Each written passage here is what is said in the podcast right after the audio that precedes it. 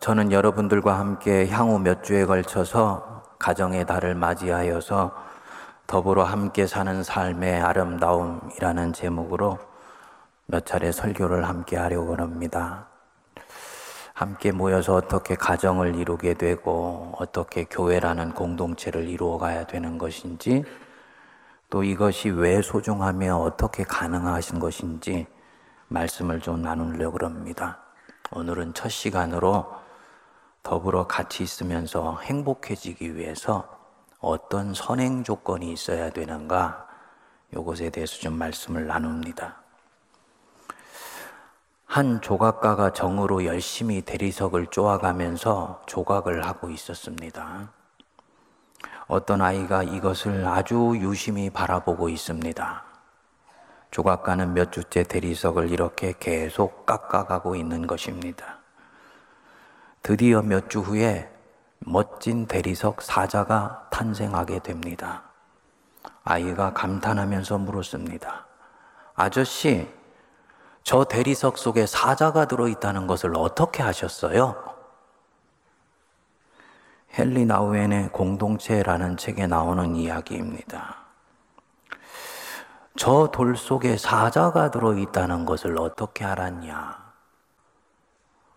돌 속에 사자가 들어 있었던 것이 아니고 조각가의 마음 속에 사자가 들어 있었던 것이지요.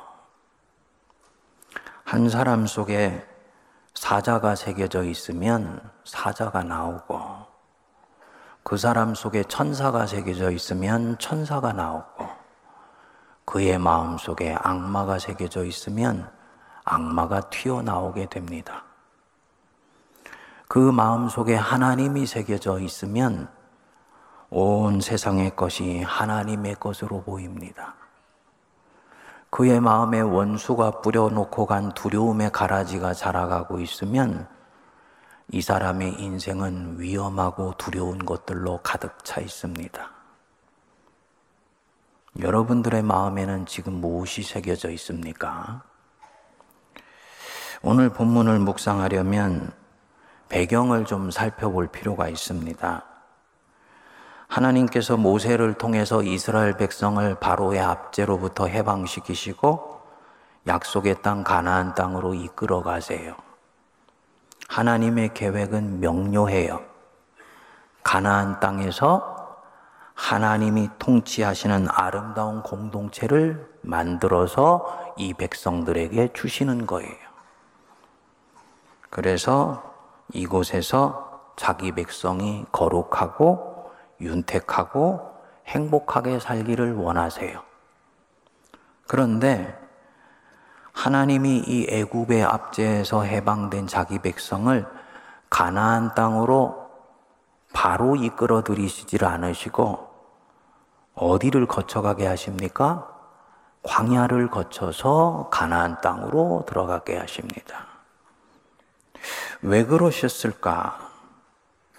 왜 하나님이 약속의 땅에 즉시 아름다운 공동체를 주시지 않고 광야를 통해서 들어가게 하셨을까? 하나님으로 볼 때 대단히 위험스러운 선택입니다. 자기 백성이 이 광야에서 견디기 힘들어서 시험이 들 수도 있는 모험스러운 선택을 하신 거예요.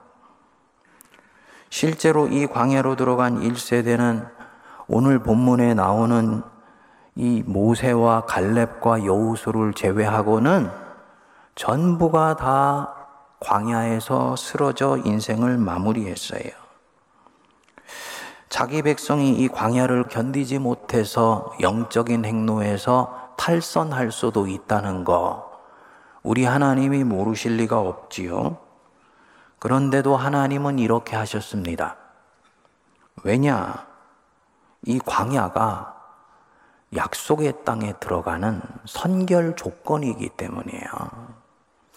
이 광야에서 어떤 것을 해결해야 비로소 약속의 땅 가나안 땅에 들어가서 온전한 공동체를 이루고 행복하게 살 수 있다고 보신 것입니다. 그러니까 광야를 지나는 것은 아름다운 공동체를 이루는데 선행 조건이라는 얘기지요.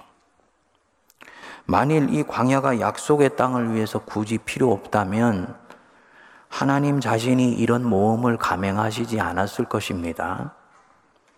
하나님은 내가 내 인생을 사랑하는 것보다도 더 나를 사랑하시는 하나님이세요. 그분은 절대로 자기 백성에게 불필요한 고난과 고통을 주시지 아니하세요. 그런 하나님이 왜 굳이 자기 백성을 이 험한 광야로 먼저 밀어넣으셨을까요? 광야야말로 사람이 하나님을 새겨넣기에 가장 적확한 장소이기 때문입니다. 서도의 마음에 무엇을 새겨 넣었느냐가 무엇이 나오느냐를 정한다 그랬지요. 마음에 하나님이 새겨지면 이 사람에게서는 하나님의 것이 흘러나와요. 그래서 이 사람의 존재의 영향력으로 세상에 하나님의 것이 흘러나가게 됩니다. 그러니까 이 광야는 조각가가 조각을 하는 것처럼 하나님 자신이 자기 백성의 가슴 속에 하나님을 새겨놓기에 가장 탁월한 곳입니다. 그리고 이 광야에서 하나님 새겨넣는 작업이 되어야 비로소 그 사람은 약속의 땅에 들어가서 하나님의 통치에 순응하면서 하나님의 나라를 아름답게 빚어갈 수가 있는 것입니다. 질문이 나오지요. 그 왜 광야여야지 하나님이 새겨지는가? 평상시에 평온하게 살 때는 잘 안 되는가? 평상시에 평온하게 살 때는 잘 안 돼요. 광야여야지 새겨지는 하나님의 형상이 있어요. 광야는 외롭고 쓸쓸한 자리입니다. 내가 여태까지 누려왔던 것들이 강제로 박탈당하는 자리예요.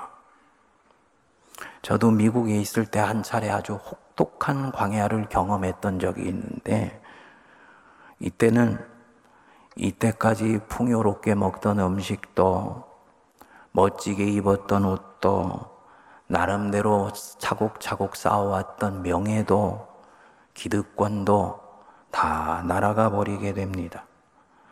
그저 바람과 돌과 모래 언덕 뿐인 그런 무미건조한 세월이 계속돼요. 정말 의미 없는 시간의 연속처럼 느껴지게 됩니다. 그리고 나는 여기서 철저히 외롭고 쓸쓸합니다. 여태까지 함께 왔던 사람들이 이 광야에는 같이 오려고 하지 않는 거예요. 한 사람씩 한 사람씩 떠나갑니다. 그 저를 따랐던 사람들이 한 사람씩 한 사람씩 떠나가고 마지막에는 가족만 남더라고요. 아, 끝까지 함께 있을 사람만 빼고 광야는 사람이 떠나는 자리구나. 근데 이 순간에 광야에 서 있는 사람이 두 부류로 나눠지게 됩니다. 첫 번째가 외로움과 쓸쓸함을 견디지 못하고 쓰러져 버리는 사람이 있어요. 또 다른 한쪽에 이 순간에 눈을 떠서 영원한 것을 만나는 사람들이 있습니다. 성경은 택한 사람들이라고 말하는 사람들이. 전자의 사람들은 외로움을 감당하지 못해요. 의미 없어 보이는 시간들을 견디지를 못합니다. 원망과 불평으로 세월을 보냅니다. 그리고 그의 인생은 서서히 침식되어 버립니다. 광야에 나왔던 이 이스라엘 1세대들이 이렇게 광야를 지났지요. 결국 그들은 이 광야에서 인생을 마무리하게 돼요. 반대로 이 광야의 외로움 속에서 이때까지 찾지 않았던 하나님을 찾아내는 사람들이 있어요. 참 희한합니다. 이렇게 다 인생이 바람에 날아가 버리고 나를 쫓던 사람들도 떠나가 버리고 아, 내 손에는 이제 아무것도 남은 것이 없구나. 할 때 하나님이 내 앞에 딱 나타나시는 거예요. 근데 사실은 하나님이 지금 나타나신 것이 아니에요. 이전부터 내게 찾아오셔서 내게 나타나셨었어요. 그런데 내가 그때는 화려해 보이고 내 눈에 보기 좋은 것들에 마음이 빼앗겨서 이 보이지 아니하심지만 살아계신 영, 영이신 하나님을 못 보았던 거예요. 그래서 우리 성도님들에게 광야는 꼭 필요합니다. 이전에도 말씀하셨어요. 그런데 내가 다른 소리에 점령되어서 이 음성을 듣지를 못했던 거예요. 그러니까 하나님이 어떤 사람을 진심으로 택하셔서 사랑하시면 이 사람은 광야로 밀려 들어갈 수밖에 없는 거예요. 자기 편에서는 떠밀려온 것 같고 수동적으로 그냥 파도에 휩쓸려 온 것 같지만 하나님이 그 사람을 그리로 슬며시 밀어 넣으신 것입니다. 여기서는 이 사람의 시선을 잡아당기는 것이 없습니다. 이 사람의 귀를 점령할 수 있는 다른 것이 없어요. 오직 바람과 모래와 나 한 사람밖에 없습니다. 그래서 비로소 이 사람이 다른 쪽에 가졌던 시선을 거두고 다른 쪽에 빼앗겼던 귀를 자기 자신 안에 모으면서 자기 앞에 와 계신 그 하나님을 만나기 시작하는 것입니다. 이 두 번째 부류의 사람은 이렇게 하나님을 만나가면서 처음에 그 광야로 들어갔을 때 가졌던 외로움이 고독으로 승화가 됩니다. 여러분, 영적으로는 이 외로움과 고독은 같은 것이 아닙니다. 외로움은 론리니스예요. 그야말로 쓸쓸하고 외롭고 허망해 보이는 것. 그런 상태가 외로움이에요. 이 고독은 솔리튜드라 그러죠. 홀로 있는데 그 홀로 있음 속에서 자기 자신과 대면해요. 그리고 그 자기와 대면하면서 자기의 연약함의 실체를 깨닫고 처음으로 밖으로 눈을 돌려서 살아계신 하나님을 자기 안에 초대하고 하나님을 자기 마음속에 새겨 넣는 시간이에요. 이게 고독의 시간이에요. 그리고 이 순간은 인생의 전환기입니다. 이전에 순기능하면서 작동하는 것이 더 이상 잘 작동하지 않아요. 내가 사람들 만났던 방식, 내가 가지고 있던 인생의 꿈들, 그리고 나의 성향, 나의 기질, 내 습관이 전혀 잘 작동하지 않는다는 것을 알아차립니다. 대부분의 사람들은 잘 모르는데 이 두 번째 부류의 사람들은 이것을 알아차리고 화들짝 깨어나요. 어, 인생의 패러다임이 지금 바뀌었구나. 내가 새로운 삶의 전환기로 접어 들어가고 있구나. 살아계신 하나님이 나를 새로운 삶의 시간으로 이끌어 가시고 있구나. 당연히 이전과는 다르게 살기 시작합니다. 이전과는 다른 방식으로 사물을 보기 시작합니다. 무엇보다도 이전에는 하나님 없이 살았는데 이제는 하나님과 함께 새로운 이 인생의 여행을 시작할 때만 자기 인생이 승리할 수 있다라고 확신하게 돼요. 그리고 이 사람은 자기 앞에 와 계신 그 하나님 때문에 지금 여기로 나를 밀어넣으신 이 하나님 때문에 광야를 깨끗이 수용합니다. 이 광야의 역설이 광야를 밀어내는 사람은 광야를 벗어나지 못해요. 왜 내가 이곳에 와 있냐고 푸념하고 원망하는 사람은 그곳을 벗어나지 못합니다.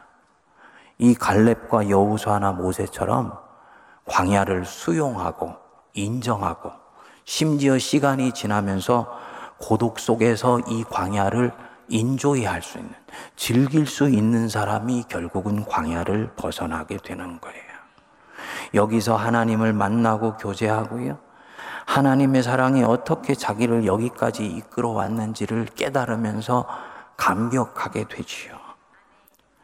어저께 제가 홀로 말씀을 묵상하는 시간이 되었는데 이 말씀을 묵상하면서 그 미국에 있을 때 제 광야의 시간들이 섬광처럼 스쳐 지나가더라고요. 그러면서 곧 그때 하나님이 저해 주셨던 그 놀라운 은혜의 기억들이 막 물밀처럼 밀려오는데 얼마나 감사하고 감격했는지. 때마침 집에 아무도 없어서예요. 통곡하고 울었습니다. 통곡하고 여러분 목사가 이렇게 표현한다고 오해하지 마십시오.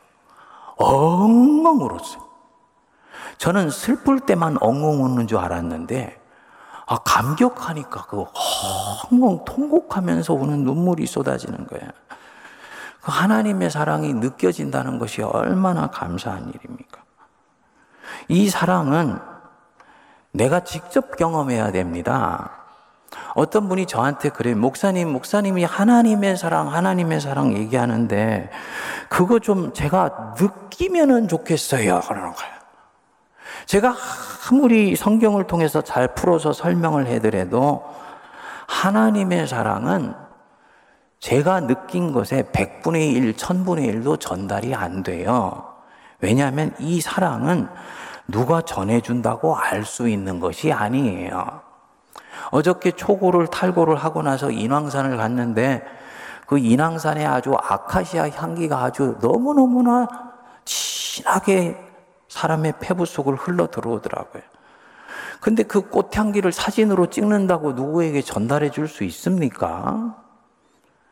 아니죠. 향기는 그 자리에 가서 직접 맡아야 해요. 사랑도 마찬가지예요.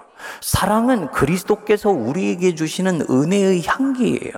이것은 내가 직접 맡고 경험하고 체험해야 됩니다. 그리고 이 사람은 이 광야에 가서 이것을 알게 되면 이 사람은 이제 이 사랑이 자기의 인생을 이끌어가기 시작한다는 것을 강철같이 확신하게 됩니다. 마음에 하나님이 이미 새겨진 것이지요. 하나님의 사랑이 이 사람 심령 속에 새로운 씨앗으로 자리를 잡은 거예요. 그리고 이 사람이 되었을 때 비로소 이 사람이 약속의 땅에 들어가서 공동체를 빚어내고 공동체를 누리고 살 수 있는 사람이 될 수 있습니다. 오늘 본문에 보면 이 두 종류의 사람이 확연하게 갈라지지요. 광야 40일을 지나서 드디어 광야의 끝인 바람 광야에 이르렀습니다. 하나님이 이스라엘 열두 지파 중에서 열두 명의 정탐꾼을 뽑아서 가나안 땅에 미리 정탐하게 했어요. 희한하게도 같은 장소에 가서 같은 상황을 같은 시간에 보고 왔는데 이 열두 명의 정탐꾼의 보고가 너무너무 다른 거예요.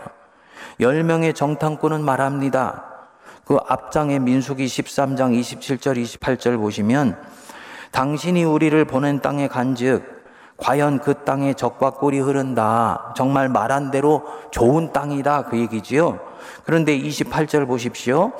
그러나 그 땅 거주민은 강하고 성읍은 견고하고 심이 크다. 33절에 보면요. 우리는 스스로 보기에도 메뚜기 같았다. 그 땅 거주민은 워낙 크고 장대하고 그 성들은 견고해서 우리는 그 땅에 들어가 싸워 이기기가 불가능하다. 라고 보고를 한 것입니다. 나머지 두 명 갈렙과 여호수아는 전혀 달리 봅니다. 13장 30절 보시면 우리가 곧 올라가서 그 땅을 취하자 능히 이기리라. 이 열명의 보고를 받고 온 이스라엘 백성들이 통곡을 하면서 마음을 돌이켜서 애굽으로 돌아가자고 하니까 이 마음을 돌이키려고 이 갈렙과 여호와가 몸부림을 치면서 14장 8절에 이렇게 말씀을 해요. 우리 같이 한번 읽어 보겠습니다. 여호와께서 우리를 기뻐하시면 우리를 그 땅으로 인도하여 들이시고 그 땅을 우리에게 주시리라 이는 과연 적과 꿀이 흐르는 땅이니라. 보십시오. 한쪽은 같은 사물을 보았는데 하나님이 그 땅 우리에게 주실 땅이니까 두려워하지 말고 들어가서 정복하자 하고 말을 하는 거예요. 근데 다른 한쪽은 그 땅 사람들은 힘이 크고 성은 견고하고 그들에 비교하면 우리는 메뚜기와 같은 존재니까 이 싸움은 해봐도 이미 소용이 없는 싸움이란 게 판가름 났다. 여러분, 뭐가 이렇게 현상을 보는 관점을 달리 보게 만듭니까? 뭐가 같은 사물을 같은 시간에 같은 사람들이 봤는데 전혀 다르게 보게 만듭니까? 그 마음에 하나님이 새겨져 있느냐 없느냐가 보는 관점을 갈라요. 성도님들의 지금 마음속에 무엇이 새겨져 있나요? 사자가 새겨져 있나요? 하나님이 새겨져 있나요? 아니면 고집스럽게 꺾이지 않는 내 자아가 새겨져 있습니까? 이것이 결국은 사물을 보는 관점이 달라요. 광야를 지날 때도 마찬가지입니다. 이들은 같이 광야를 지나갔어요. 같이 외로워했고 같이 쓸쓸하였습니다. 같이 눈물 젖은 빵을 먹었습니다. 그런데 한 부류는 외로움 속에서 하나님을 만났어요. 그리고 그분의 사랑을 온몸으로 체험하면서 이 외로움을 고독으로 승화시켜냅니다. 반면에 다른 한 부류는 그 외로움 속에서 불평하고 원망하면서 세월을 보냅니다. 이 광야가 하나님을 만날 수 있는 절호의 기회라는 것을 알지를 못하고 자꾸 하나님을 밀어내려고만 하지요. 그래서 결국은 하나님이 옆에 계시지만 그를 만나지도 못하고 하나님의 사랑을 외면해 버린 것입니다. 결국은 이 바람 광야에서 마지막 고비를 넘기질 못하고 여기서 쓰러져 갑니다. 그들은 약속의 땅에 들어가 참된 공동체를 얻지를 못합니다. 뭘 말하는 것이냐? 첫째로, 광야는 옥석이 가려지는 곳이다. 어떤 게 옥이고 보석이고, 어떤 게 길가에 채이는 돌멩인지, 그것은 이 광야에서 가려진다. 광야는 무조건 좋은 곳이 아닙니다. 내 인생에 찾아온 광야가 무조건 영적으로 선한 것이 아니에요. 가끔 사람들 중에 과거에 무지하게 고생하면서 산 분들이 계세요. 그리고 본인이 자수상거한 것을 사람들에게 얘기하는데 이 품이 넓어지고 넉넉해진 것이 아니고 고집으로 똘똘 뭉쳐 있다는 것을 우리가 알게 되는 경우가 있어요. 광야를 지나가면서 자기 에고가 강해진 거예요. 광야는 기회이지 영적으로 반드시 우리에게 좋은 결과를 주는 것만은 아니에요.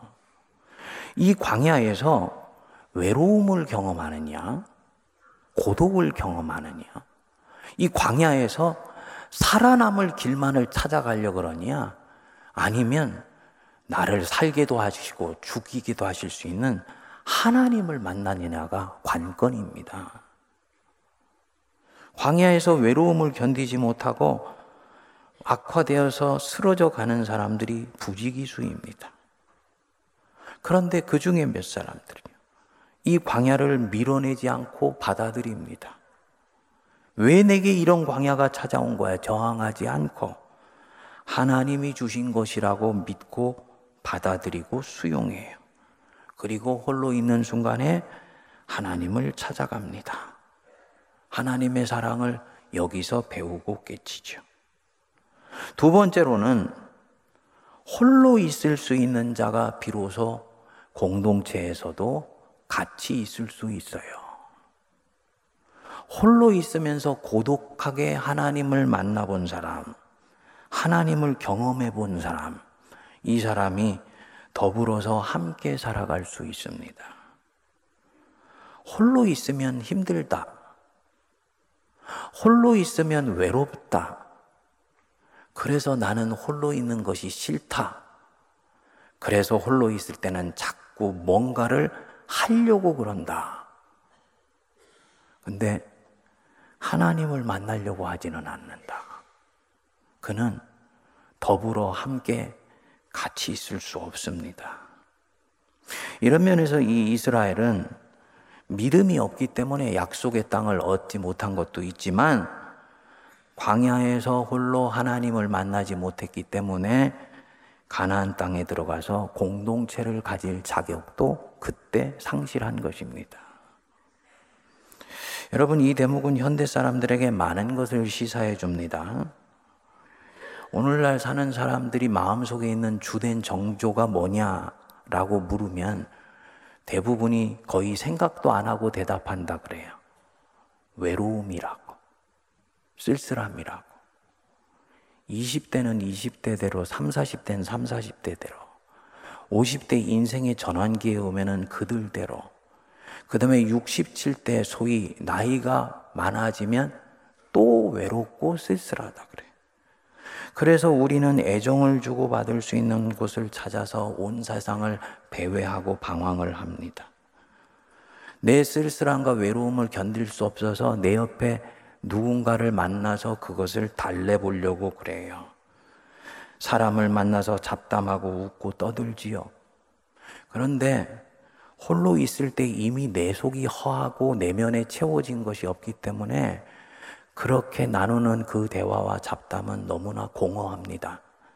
두서 시간을 실컷 얘기하고 돌아오는데도 아, 가슴에 솔바람이 불어요.